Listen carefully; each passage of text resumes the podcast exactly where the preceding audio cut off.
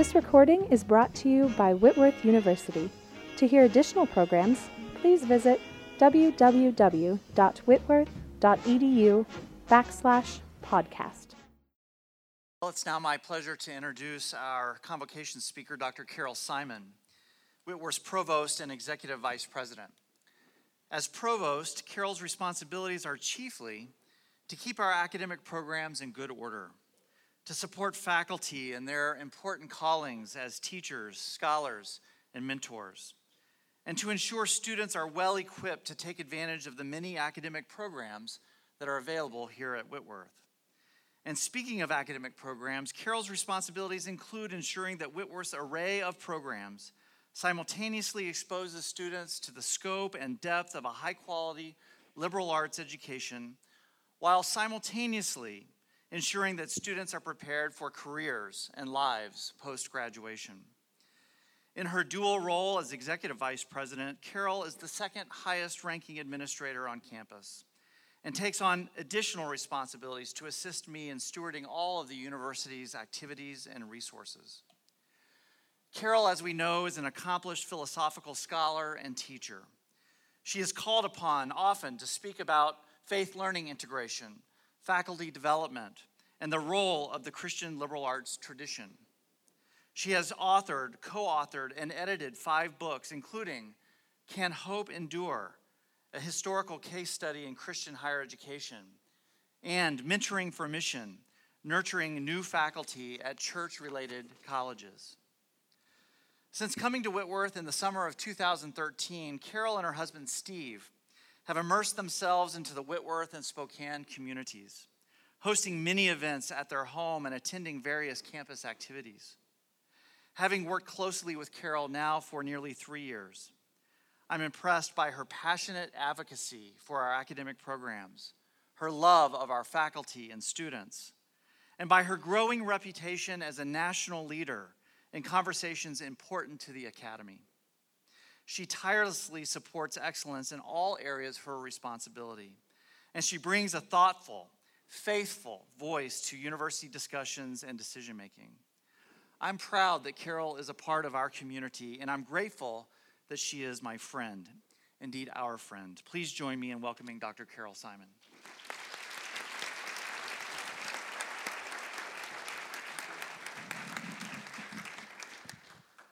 Thank you, Beck, for that generous introduction.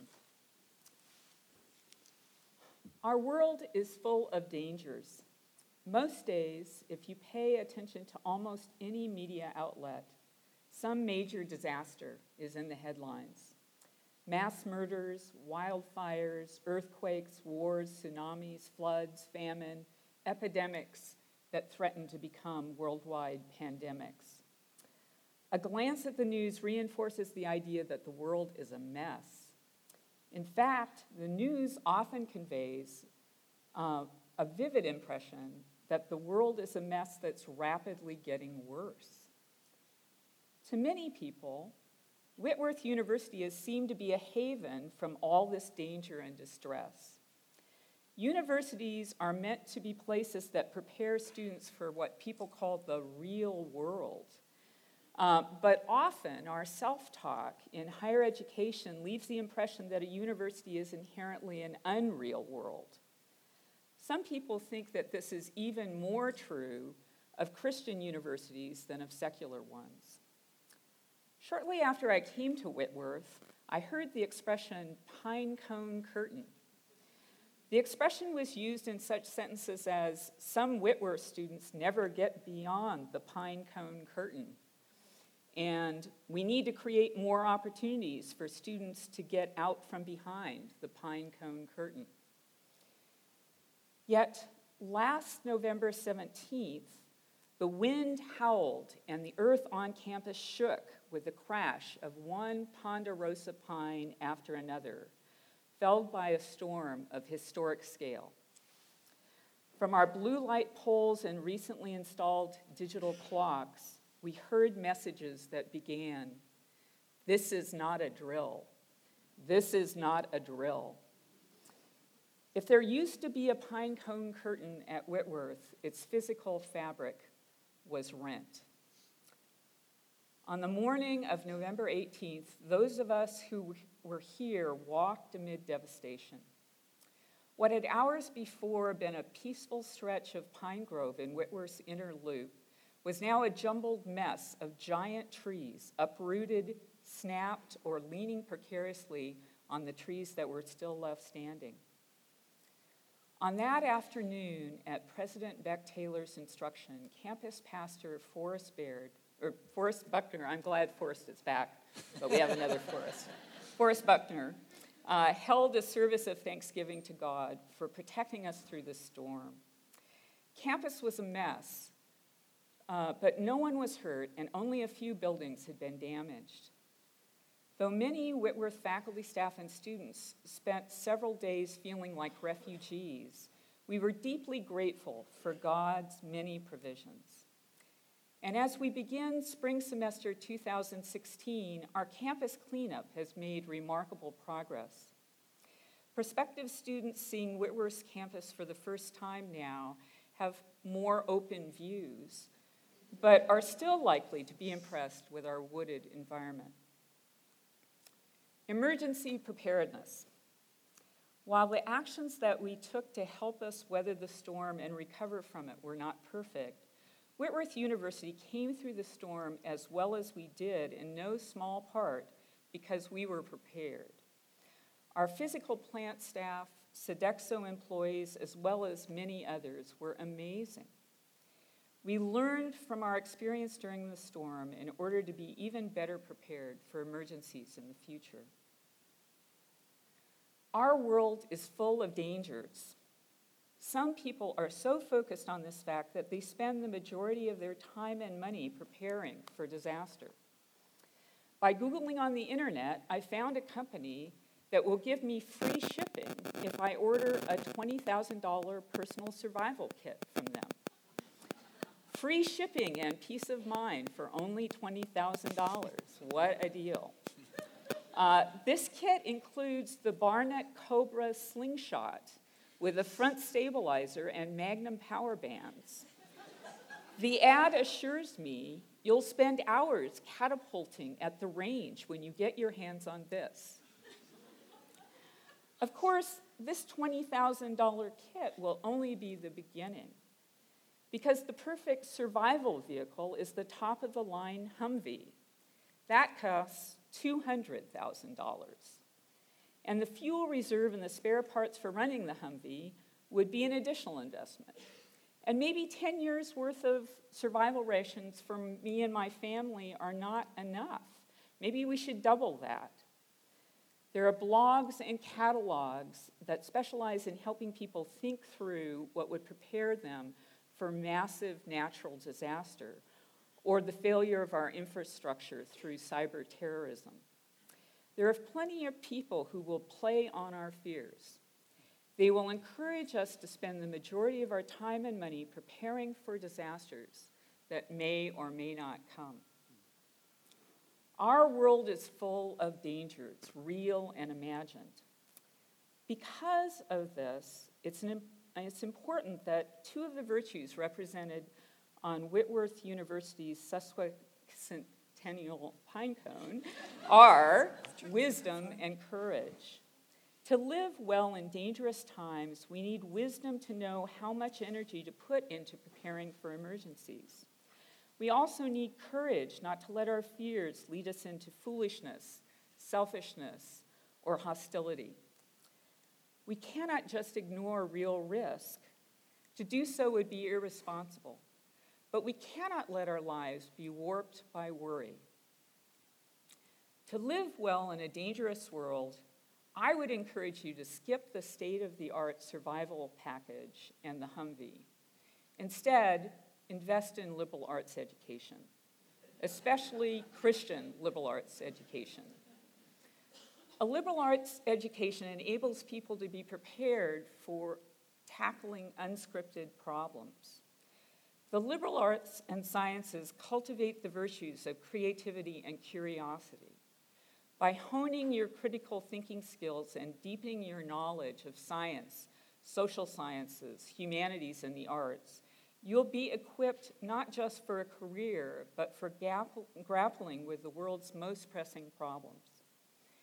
Whitworth strives to provide you students with the kind of education that will do more than help you find your first job, as important as that is.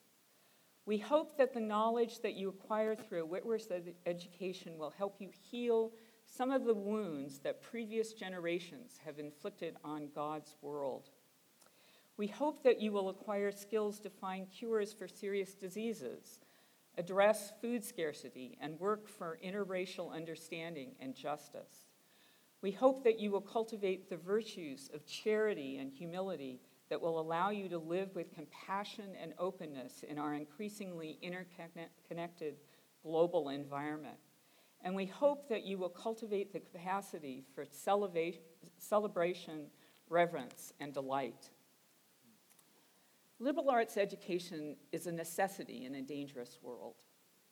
But we know that from human history that human skills and intelligence will not be enough to protect us from danger. As C.S. Lewis said in a sermon preached at Oxford as England entered World War II, human life has always been lived on the edge of a precipice. Human culture has always existed under the shadow. If people had postponed the search for knowledge and beauty until they were secure, the search would never have begun. Education in the liberal arts, especially if pursued in a Christian context, will allow us to cultivate the humility to know when we've reached the limits of human knowledge, ingenuity, and perseverance. The liberal arts can protect us from letting our lives shrink to an obsession with security. Human virtues are not enough to flourish in a dangerous world. Studying history can help us acquire the humility to acknowledge that. God has also taught us this in Scripture. We need spiritual resources to thrive in a world that will always present us with problems that are beyond us. The passages from Hosea and Habakkuk that we heard read show us two sorts of spiritual resources upon which we can depend. Both Hosea and Habakkuk rebuke the people of God for overdependence on human solutions to their fear and insecurity. Too often, Israel and Judah thought that they would be better off creating gods that they could control rather than worshiping the true God that called them to faithfulness and trust in God's provision. In the final chapter, chapter of Hosea, we see Israel repenting of its dependence on military alliances and technology. Um, the verses just before the passage that Arlene read for us say, Assyria will not save us. We will not ride upon horses.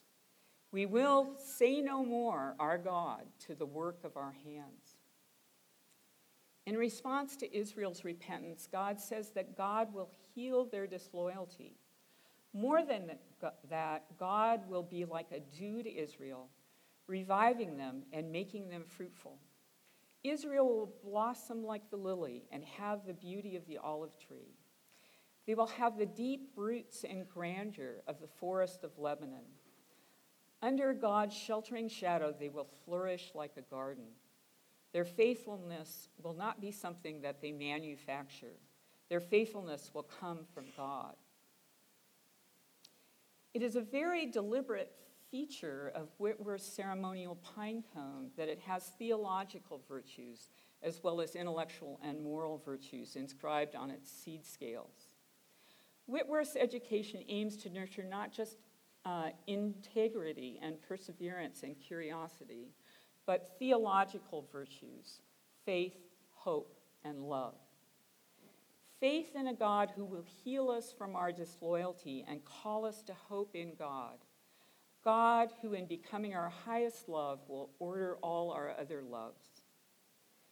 This spring, as the bulbs in the Westminster Garden bloom, and as new trees are planted on Whitworth's campus, I invite you to return to this passage in Hosea and ask how you can become God's garden, God's tree how you can be fruitful and a blessing and reflect the glory of God and the grace of Christ. The end of Hosea is a glorious collection of images for what is possible if we face problems that are beyond us with God as our shelter and fertile ground. But the words at the end of Habakkuk are even more remarkable and profound. Though the fig tree does not blossom and no fruit is on the vine, though the produce of the olive fails and the fields yield no food, though the flock is cut off from the fold and there is no herd in the stalls, yet I will exalt in the Lord. I will rejoice in the Lord. I will exalt in the God of my salvation. I cannot read these words without thinking of our dear colleague, Adrian Teo, who died last Christmas Day and whose memorial service will be tomorrow. I visited Adrian in the hospital weeks before his death. He was unable to speak and could only move one of his arms. Adrian used the limited amount of physical energy and mobility that he had to exalt in the God of his salvation. Again and again, Adrian gestured to the holy images that had been hung where he could see them in his hospital room. Again and again, Adrian gestured upward and indicated that he was okay. Okay. At some deep level, under all that suffering, Adrian was resting in the God that was his strength.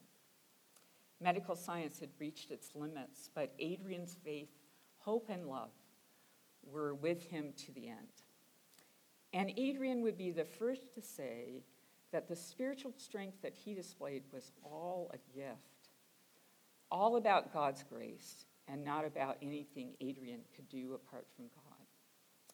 Christ was the source of Adrian's faithfulness. Emergency preparedness. How can we become disaster proof? At a human level, we can't. Yet we can and should be prudent and develop reasonable contingency plans. We can continue our quest to become liberally educated. We can cultivate the virtues of wisdom, courage, integrity, perseverance, curiosity, and creativity. We can practice charity and integrity. We can work for justice in the world. But the final verses of Habakkuk call us beyond all that. When our faith, hope, and love have become deeply rooted in God, not because God solves our problems or relieves our suffering, but because God's infinite love and glory are all that we need. Then and only then will we be disaster proof. Even in the valley of the shadow of death, we will be able to say, God makes my feet like the feet of a deer and makes me tread upon the heights.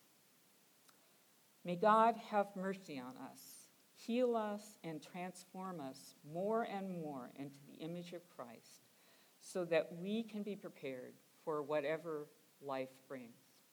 Amen.